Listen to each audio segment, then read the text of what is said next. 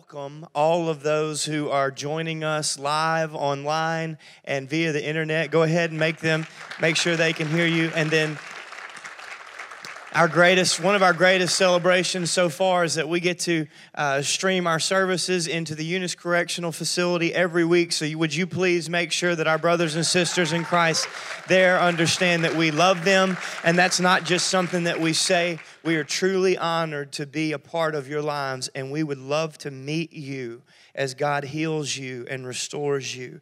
I do want to celebrate just a few things. I just think it's necessary. It's not something that I, I posted on, on social media so that everybody could know how good we were doing or, or how good we're not doing or whatever it is. But, but man, this past weekend, Easter celebration. It's the Super Bowl of Sundays for all churches, okay? It's when when everyone comes. I really believe that Easter has a large crowd for two main reasons. I, I, the, the two main reasons number one is that pastors are always like, man, if we could just get everybody to come to church at the same time, we would have a great church. Know, when we were in youth ministry, we were like, man, if all these kids would just come on the same Wednesday, we would have a huge group. Okay, that happens on Easter. So that's cool. That's fun. It's great to see everybody at the same time. You know, it's not a four out of six Sundays or a, a seven out of 10 Sundays. It's the Sunday. Everybody comes. And then another big reason is that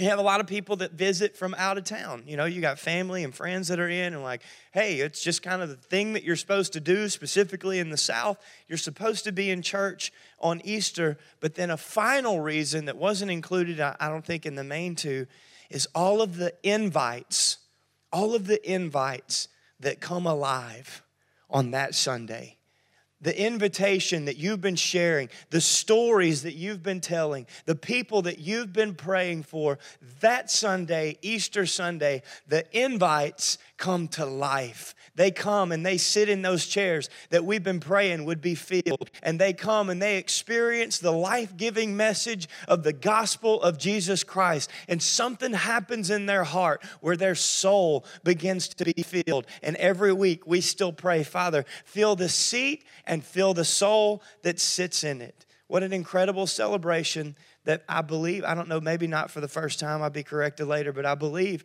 as far as to my knowledge, for the first time, this church had over 600 people between three services come on Easter, not just to attend church, but to be a part of a worship service and an atmosphere that surpasses all human understanding and offers the peace of God and then the message of the gospel.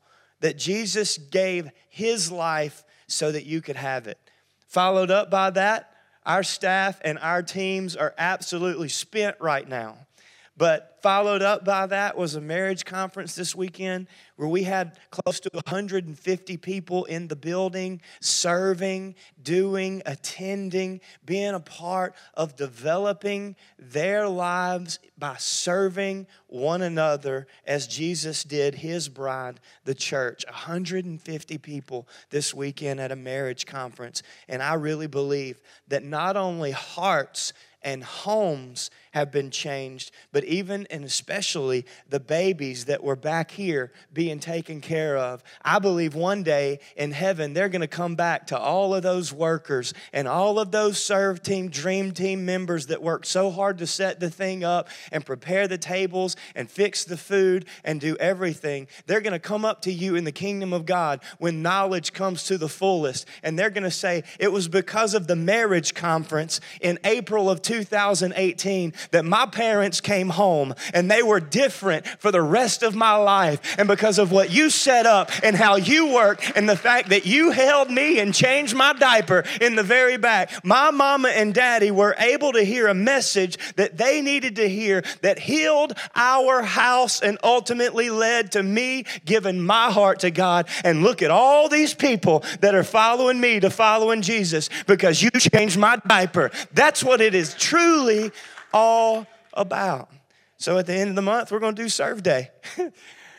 so if you know somebody that that needs to uh, needs to have their yard cleaned or a room painted or the outside of their their boards painted or anything that we can do, I can't say that we can do everything, but we're going to get a list together. We'll prioritize that. We've already talked to a couple of the schools. We're going to go in there and, and fix some things that they've been staring at that they, they want to have time for. We're just going to go do it. We're going to buy it. We're going to get teams together and we're going to go get it done and say that we don't want anything in return. We just want you to know that this church isn't just here to have service, this church is here to serve this community and make it better. So we want you to sign up for that. We are excited about that. At the beginning of the year, God laid on our heart and we shared.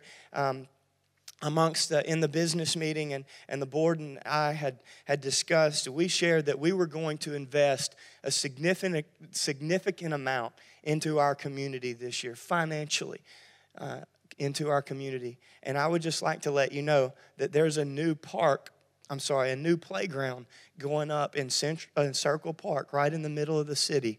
And because you give of your time, talent, and treasure, we were able to write that check and take it to the mayor's office and says new hope wants to buy that playground for those babies and the people that come to this park. That's because of you. That's because of you and your generosity that we're able to do and to serve. I emailed a, I emailed a picture um, of my email do you have that picture? That, no, not that one, the one before it. Did you get the other one by chance? Okay, well, that one's just as good. This is our series picture. I had another one that I, I emailed in. Man, we just, uh, we have all, all of our teams have been serving so hard this weekend that we were just like doing things at the last minute trying to make sure they got done. But I, I took a picture on my phone. My wife always messes with me. She loses socks, okay? But, but I keep my, I, I keep more emails unopened than she would ever even consider. If she looks at my phone, it drives her nuts. I started deleting them this morning. I had 199 emails that I just needed to filter through. That I, it's been a couple of weeks, I'll be honest. I try to catch the most important ones, and the rest of them, I'm like, well, hopefully that was, I'll get back to it in Jesus' name. So, but I've got 199 emails. I, I deleted it, I dwindled it down to, I think, was this like 50 something now?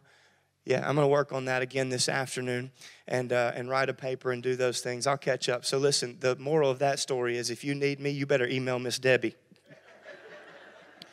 Info at eunischurch.com because Chris at eunischurch.com is, is, is a little cluttered. I'm going to try to fix that. But here's what happens so often if we're not careful, we get so bogged down by all the invitations, by all the opportunities by all of the, the things that we feel like we need to get done that if we're not careful, we forget the one most important invitation of all. As we went into this month in April, I was like, we're just to call this Invite April. That was just an idea. I just kind of spitballed it right there in the in the room. I said, we're just to invite April, and and our staff was like, who who is April? Who who is and i was well april is, is a month obviously do you not know that we're in it right now and so but but in, april is going to represent uh, a few different a few different people april for this month is going to represent um, our neighbor uh, April is going to represent, we, we said this in our Win Your World. And by the way, Win Your World is not a series, it shouldn't just be a series that we went through and that we move on from. Winning our world should be the burden of our heart. It shouldn't just end because we move to a new series. It should continue to linger inside of us. And because Jesus won us, we can win our world. We're going to take it even a step further this month and make it a little bit more specific that April represents our neighbor. April represents our, our co-worker or, or our class our classmate. Maybe April represents our, our waitress or our, our waiter, our friend or our family member. Maybe April represents the person that none of us have met yet. But our vision here is to meet people and grow closer to God together. And so we're praying for God to strategically put that person in our path over this month so that we can tell her or him the stories of what God is doing in New Hope and in this community and invite them to come and be a part. April represents the person that is sitting at home right now wondering if anybody cares. And I know I am talking to a room full of people that care, but I'm saying in this this month we're not just going to say that we care, we're going to show that we care. And we're going to make take advantage of the opportunity. Anyone, anyone without it. Now listen, this is my disclaimer. Live on Facebook so that I don't get accused of this anyways. I will, but I'm not. If they already have a church home, leave them alone unless they're not getting fed and then you can ask them to come. Okay, but if they already if they are already plugged in somewhere, okay? We, we are not into only. This is not how we want to grow a church only. Now, listen, if somebody's not being fed somewhere and they come here and we've got things going on that other churches don't, and other churches have things going on, I just think that's friendly competition. I think it's healthy for everybody. I run faster when somebody's on my heels. So if anybody wants to rise up, and, eh, or, and, and people that do rise up, we look all over the nation. We're not satisfied with where we are. I, I, I pastor this church like I used to play baseball. When I stepped across the line, I wasn't taking anything back home. I just made a decision. I'm going to leave it all out here. When I decided to follow Jesus, I just decided that day, I'm not going to take anything home. I'm going to leave it all out here. And as I go, God's going to help me grow and win as many people as I can. And when I finally get home, I'll be able to rest. But in the meantime, I'm going to expend myself for the sake of this gospel that I believe that much in. April can represent anyone without a church home. So invite April. In, uh, next month, we're going to do Mustache May. All the guys are going to grow mustaches and ask us about it. We're going to explain. Our pastor told us that. We're going to pray for them right there on the spot. So get ready for Mustache May. Don't do that. My wife won't let me just grow a mustache. Some people look great in them, Chucky. I don't, not so much. I look like I should have pinstripes on whenever I just grow a mustache. Bob Goff authored a book called Love Does. And the, the subtitle of this book is called An Incredible Life in an Ordinary World. Called it Love Does, An Incredible Life in an Ordinary World. In this book, he tells this story of being in Washington, D.C.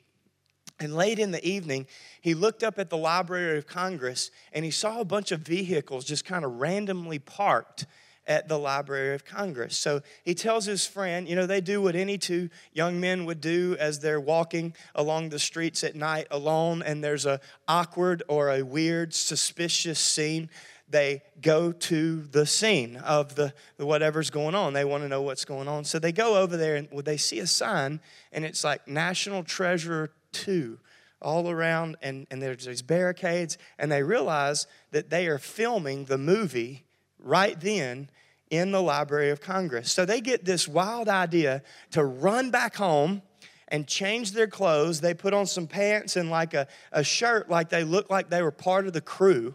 They came back to the Library of Congress and they just followed the signs. Don't do this, okay? This is not idea time, okay? This is a confession for Bob Goff and his story.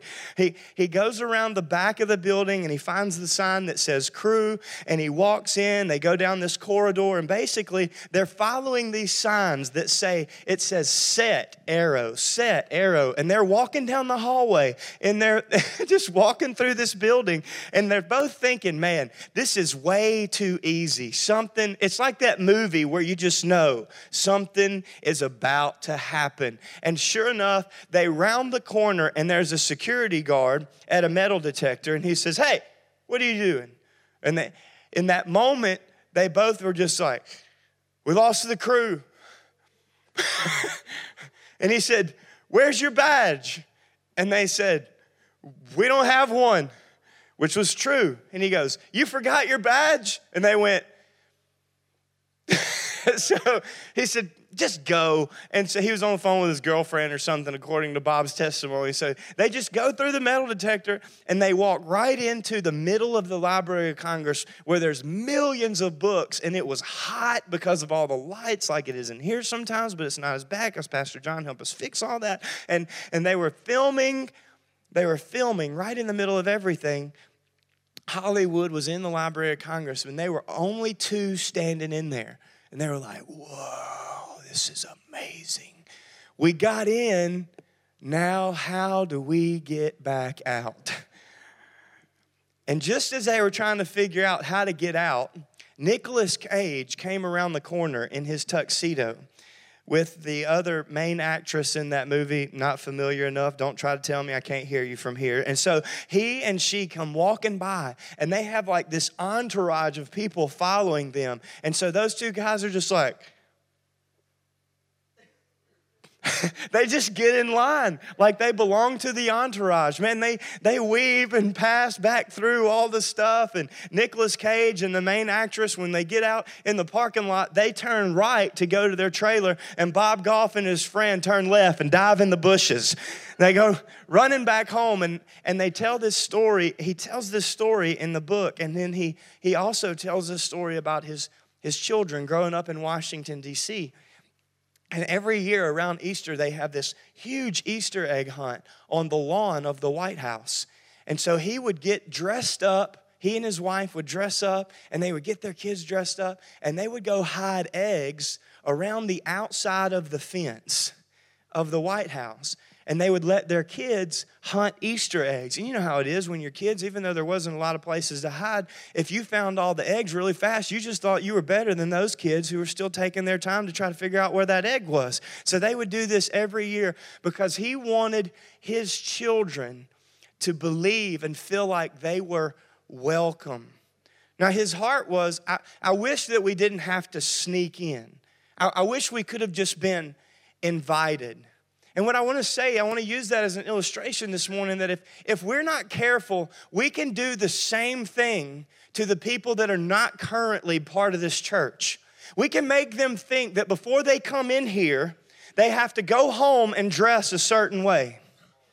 They have to go down the right aisles, down the right hallway. They have to sit in the right chair. They have to get to the right place. And then all of a sudden, we, we, if we're not careful, we could turn the spotlight on over the top of them. And instead of being comfortable in the atmosphere, they begin to just become too warm and too overwhelmed because of all that's going on. They feel like they're in the spotlight and they're thinking, oh my Lord, if you're there, help me get out of here.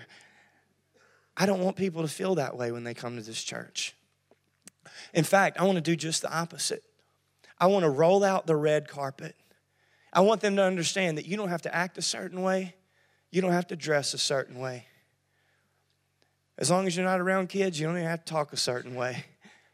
We want to love you right where you are, and we want to help you follow Jesus into the next phase of your lives.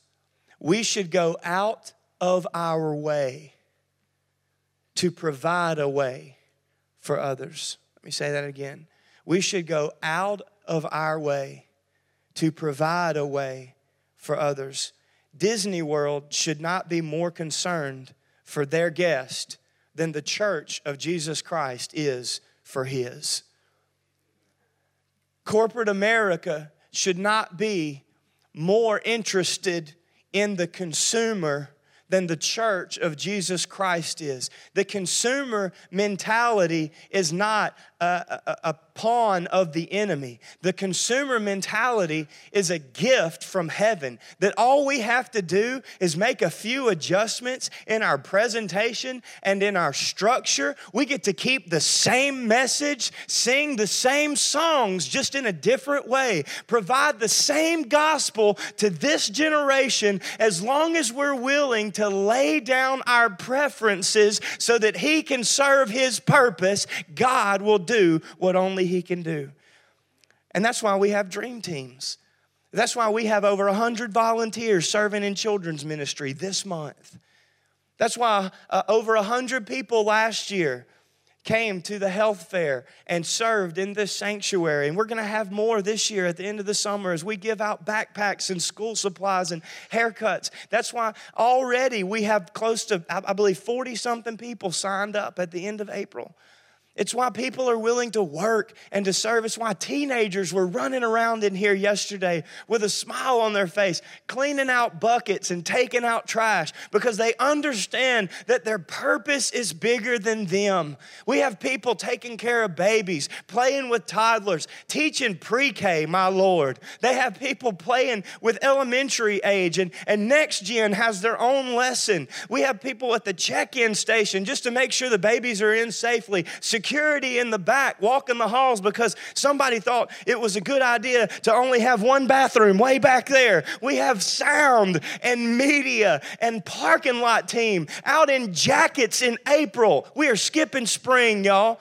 We're just going straight winter, summer. We're just going to do this. We got guys in jackets waving and, and people holding signs. And, and then we've got more greeters right here at the door and ushers and altar workers. And it takes everybody to pray and to worship and to take ownership. This is not the church that I go to. This is my church. I am the church. I'm part of the body. The invitation is alive and it is alive in me. We believe that if we can affect their experience, then we can impact their eternity. If we can affect their experience, then we can make it more conducive for them to choose the Jesus that we say we are serving. When we affect their experience, when we roll out the red carpet, and they don't come in here and feel like they're under a spotlight. They come in here and feel like they have been welcomed into a home that they want to be a part of. This is the one invitation, Romans chapter 6, verse 4 in the New Living Translation. Romans chapter 6, verse 4. And also, just as you're writing, if you're taking notes or turning in your Bibles, you can hold a spot in John chapter 1 because that's where we're going. Romans chapter 6, verse 4 says, For we died. Well, that sounds like a good invite. This is the invitation.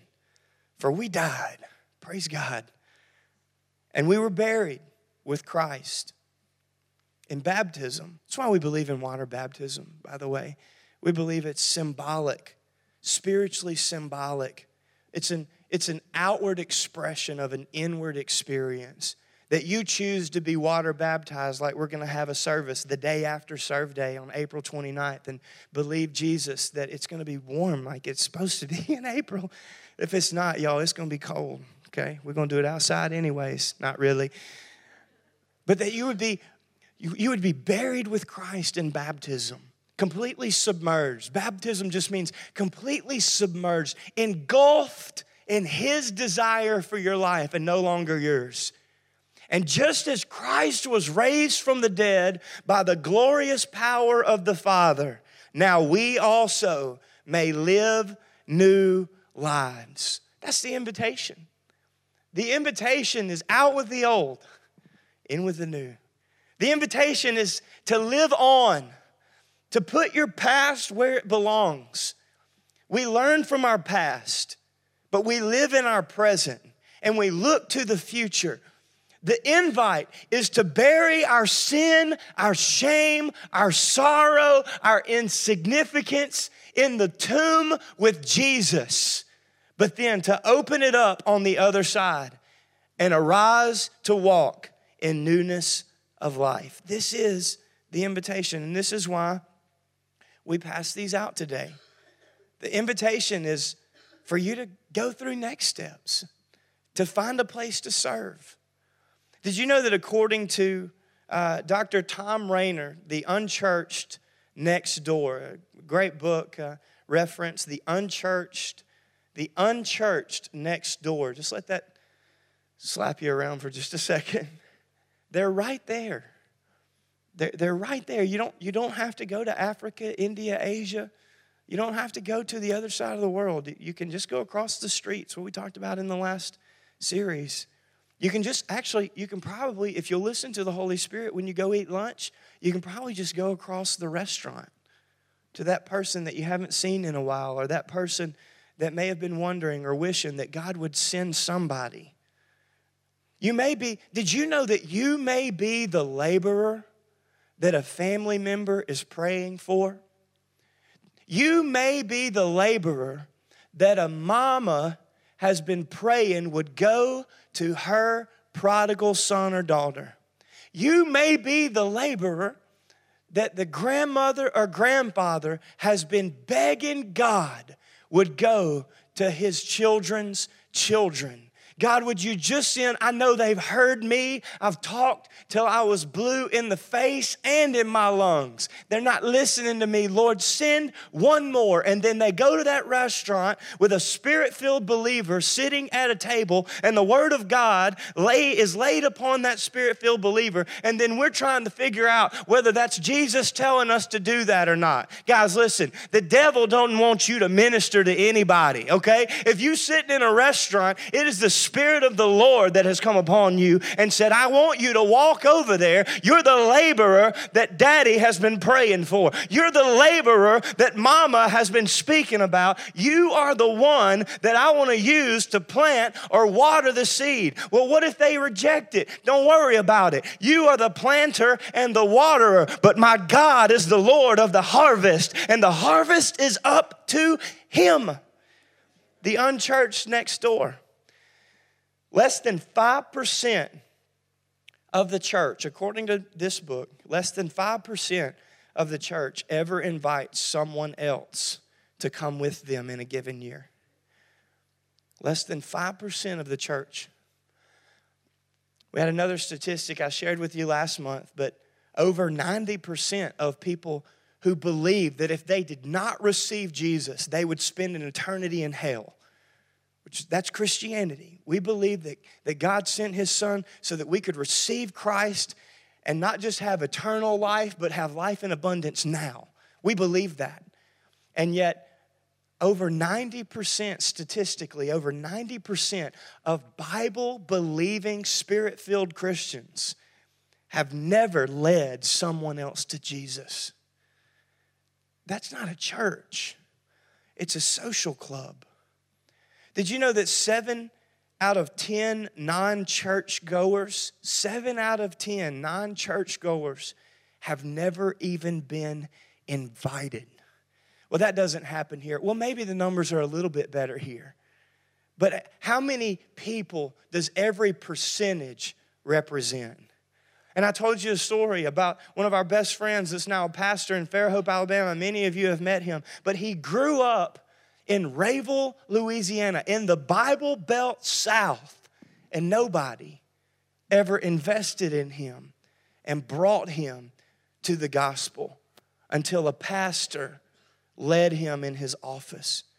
We've got to stop looking at pastors and teachers and leaders, evangelists, prophets, and apostles to do the work that the saints have been equipped as the body to complete. Seven out of 10 people, unchurched people, have never been invited. Let me, let me give you a good, good statistic.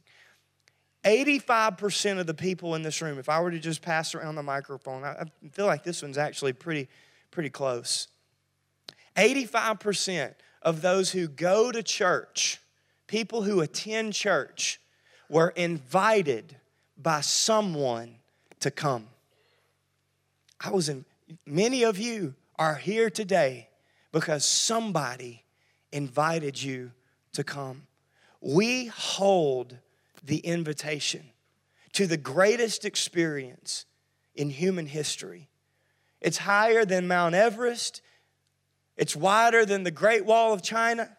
It's deeper than the Grand Canyon. It's more powerful than Niagara Falls, and we hold it in our hands. The invitation we have to choose every day when we wake up is to live the life that God has called us to live or to let somebody else do it for us to live the life that God has called us to live, or let the people that pass by us continue to go on and hope for the best. God's, God's invitation is in the sunrise every morning.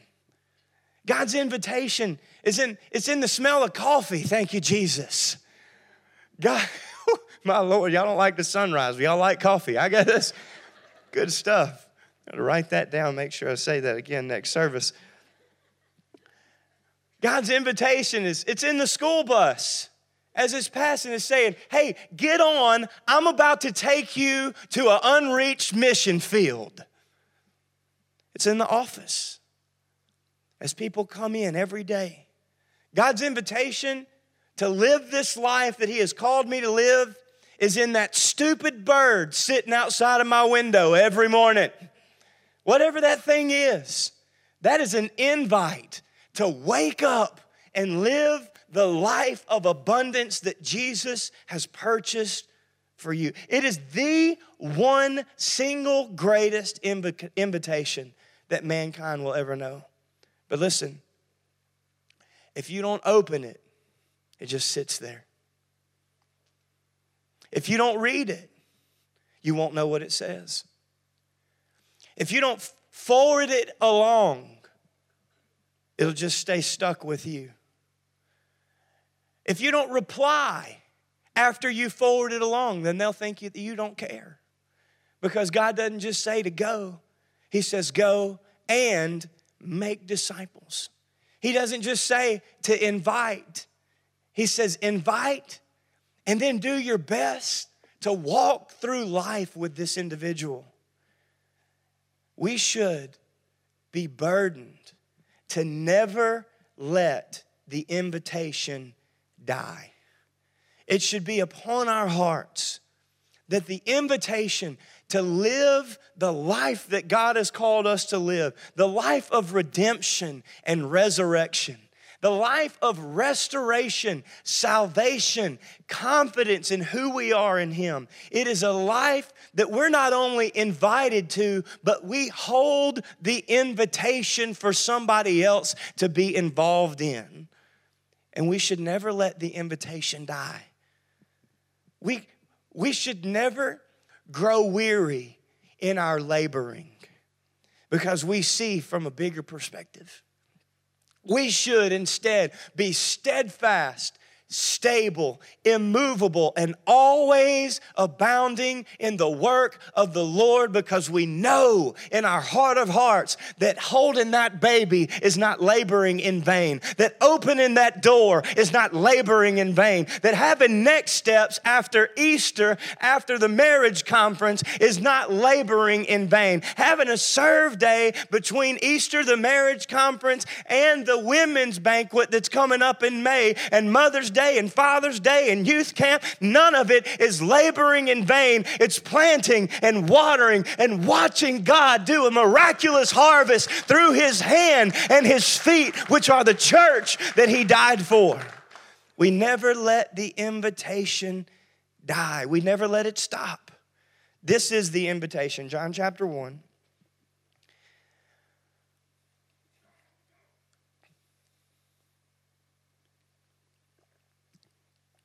All the way down to verse 43. John has already said that in the beginning was the Word, and the Word was with God, and the Word was God. He's already said that the Word became flesh and dwelt among us. And Jesus was the Word, and He was full of grace and truth.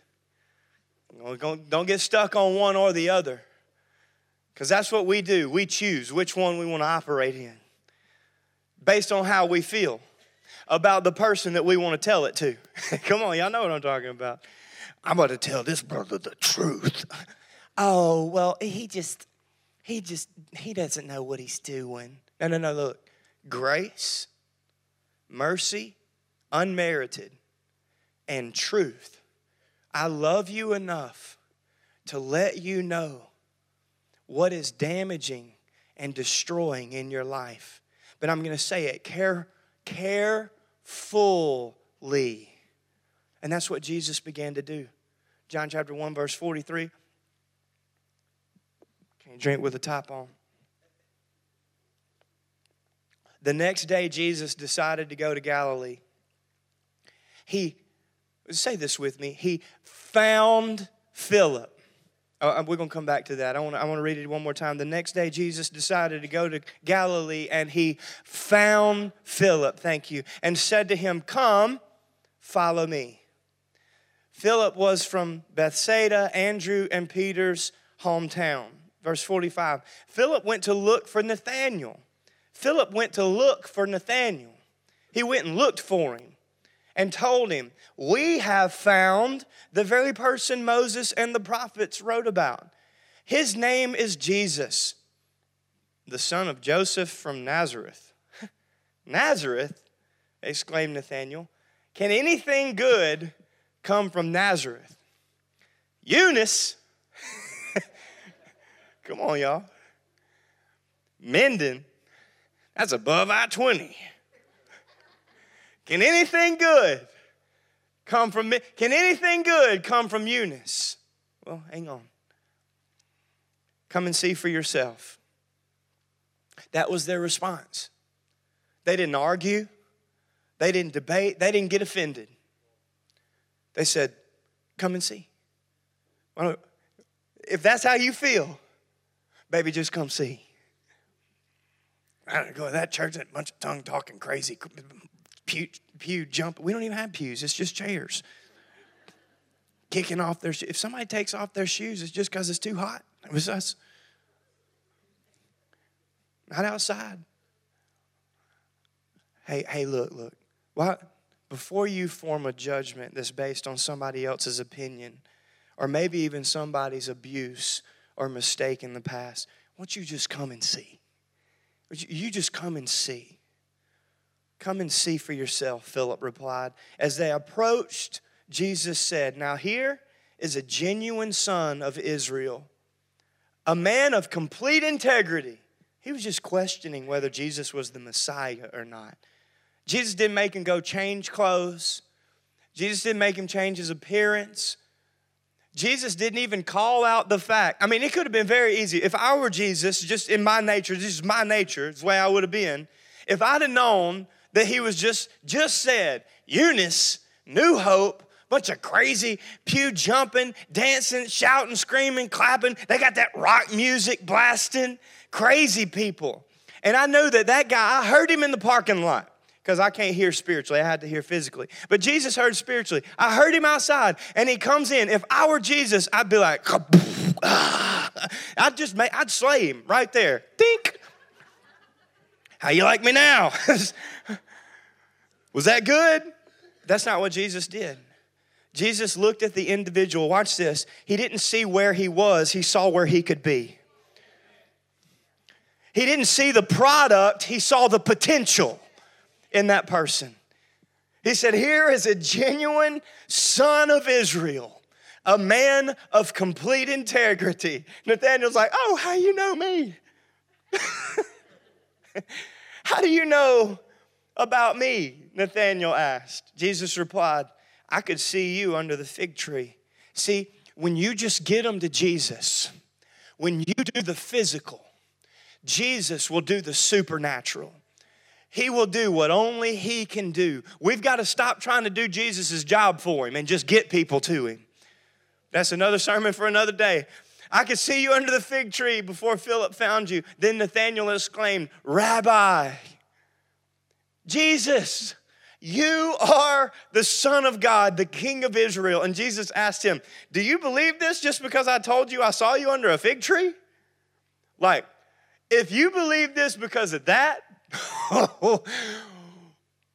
you will see greater things than this. If you believe it because of what you've already seen, you just sit back, buckle up, because I've got way more than this that's about to come to pass. If you think Easter was cool, you just wait until you learn how to take the initiative on your own and you watch the Holy Spirit use you to minister to somebody. You watch the Holy Spirit use you to bring about that tear of conviction or that repentance to change. If you think that was cool, you will see greater things than this. Then he said, I tell you the truth you will see all heaven open and the angels of God going up and down on the Son of Man, the one who is the stairway between heaven and earth. The invitation to live for a greater purpose than you currently serve. I'm going to give you quickly some takeaways from this passage. I'm really concerned, some of you, because you looked at your watch. But look, verse, point one and two are found in the very first verse. Number one, Jesus found Philip. Well, you don't, I'm gonna say this just for fun to keep your attention. You don't found somebody unless you were looking for them. Okay? I, have lost my wallet before. Ever happened to you? It's happened to me. Okay. So, what I did when I lost it was I went and looked for it. Because that's what we do, listen, when we believe that something is lost. We don't just pray about it. Oh Lord, if you be on the throne, would you send somebody to bring the wallet home? And I know you start turning junk up. Look, you start accusing people unjustly. What'd you do with my wallet? I know it was you, woman. I know you're trying to prove a point. I left my shoes out again, so you hide my wallet. I get it. Okay, what'd you do with it? I didn't do nothing with your wallet. Liar! Gabriel! this is what we do. Sir, what'd you do my wallet? What's a wallet? you know, listen, when something, when we believe something's lost in every other area of life, we go look for it. That's what Jesus said. I came to seek and to save that which was lost. So he went out and looked for it. And then he said, There he is, Nathaniel, the son of Israel. You're why I came. I didn't just come to eat today, I didn't just come to work today. You are the reason that God has put me in this place. Jesus found Philip which means he was looking for him. But then he invited Philip to be a part of the journey. He invited him, he found him. He was just like, oh, cool. It'd be like if you went and looked for your wallet, you're like, oh, there it is. Thanks, God. You just left it sitting there. Make sure nobody gets that for me. No, he found him and then he invited him. Come on, be a part of the journey. In verse 45, point number three, Philip, he wasn't just like, like, I don't know, maybe some of us maybe even taught. It's just a churchy thing. I don't know. But Philip wasn't just like, oh, I found the Lord. I'm going to heaven. I have reserved my seat in eternity. Ah, it's all about me. So glad that God loved me enough to save me. Feel sorry for that poor soul. You're going to hell, bro. It stinks for you. No, no. Philip, he did something about it. Philip found in verse 45 and 46, Philip found and invited Nathaniel. He went and got him, he went and looked for him. You can't just hope that God does what he's given you the ability to do. It's not how it works. Number four, in verse 50 and 51. If you're our guest here today, or if you're wondering whether he cares, or maybe you, you realize this morning that this thing is about more than you. I want you to understand that the invitation still remains, that Jesus is inviting you. Jesus' desire for you it's not just a better life now, it's eternal life with Him forever. But it's not just eternal life with Him forever, it's that He has sent you here for such a time as this. He has put you in this community, in the surrounding areas, at your job, at your school, around the people that He has put in your path for a purpose. And the purpose is the invitation. It's a perspective bigger than you can currently live in. It's like when God invited Abraham to get out of the tent, quit staring at the ceiling, and come see the stars. It's when he invited Elijah to go see Elisha. And Elisha was just plowing the ground, didn't understand his purpose. See, your work and your job is not your meaning in life. It's your means to accomplish your meaning in life. Elisha had his hand on the plow, and Elijah said, Hey, I don't need you to plow the field anymore. I want you to come with me because there's a greater purpose inside of you. Jesus saw Peter and he said, I know you have done a great job as a fisherman, but I'm going to need you to get out of the comfort of your boat and your current position because I want to make you a fisher of men. Jesus knocked Paul off of his high horse, knocked him off. I don't recommend high horses. That's not where Christians live, it's not where believers stay. But when you humble yourself, therefore, under the mighty hand of God, God can use you as He began to use Paul. He put John in complete seclusion on the Isle of Patmos. But when God, John got alone with Jesus, he received a revelation for all of eternity. He received a revelation for his situation when he got alone with Jesus. He received a revelation that was bigger than him, bolder than anything he could have thought of on his own. It redeemed him from his past. It redeemed him from his pain. It redeemed him from his persecution. When he got alone with Jesus, a new journey began in a way that he never could have imagined it being before. Greater things than this. Pastor Philip said this weekend. I had written this on Thursday, and Pastor Philip said probably seven times this weekend. The best is yet to come. I had picked this passage out on Thursday in my office to use as the invitation where Jesus said, The best is yet to come. You haven't seen anything yet. Greater things than this. I'm so glad and so thankful for all that have come and all that have gotten involved. But I'm telling you, the best is yet to come. My glory days are not behind me, they're ahead of me. The best is yet to come. What God wants to do in and through you and in and through this church still available. This is the invitation. Jesus said it. Come, follow me. That's all he said. Philip said it to Nathaniel hey, why don't you come and see for yourself? Come and see for yourself.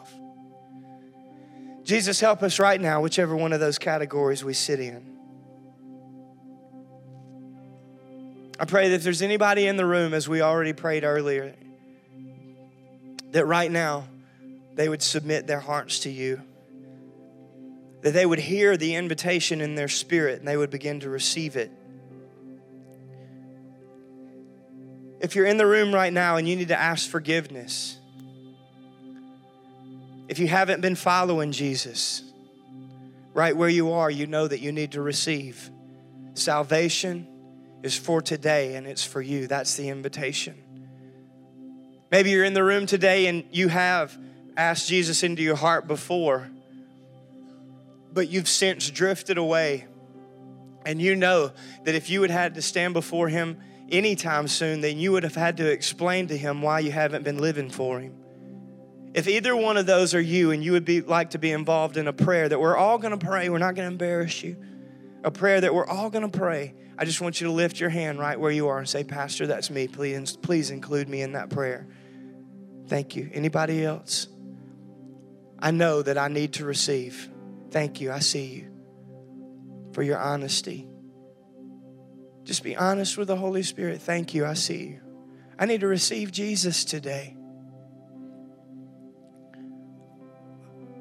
Okay, church, we're gonna we're gonna pray in just a minute. I've got four minutes. If you have one of these envelopes, and even if you don't, look this way.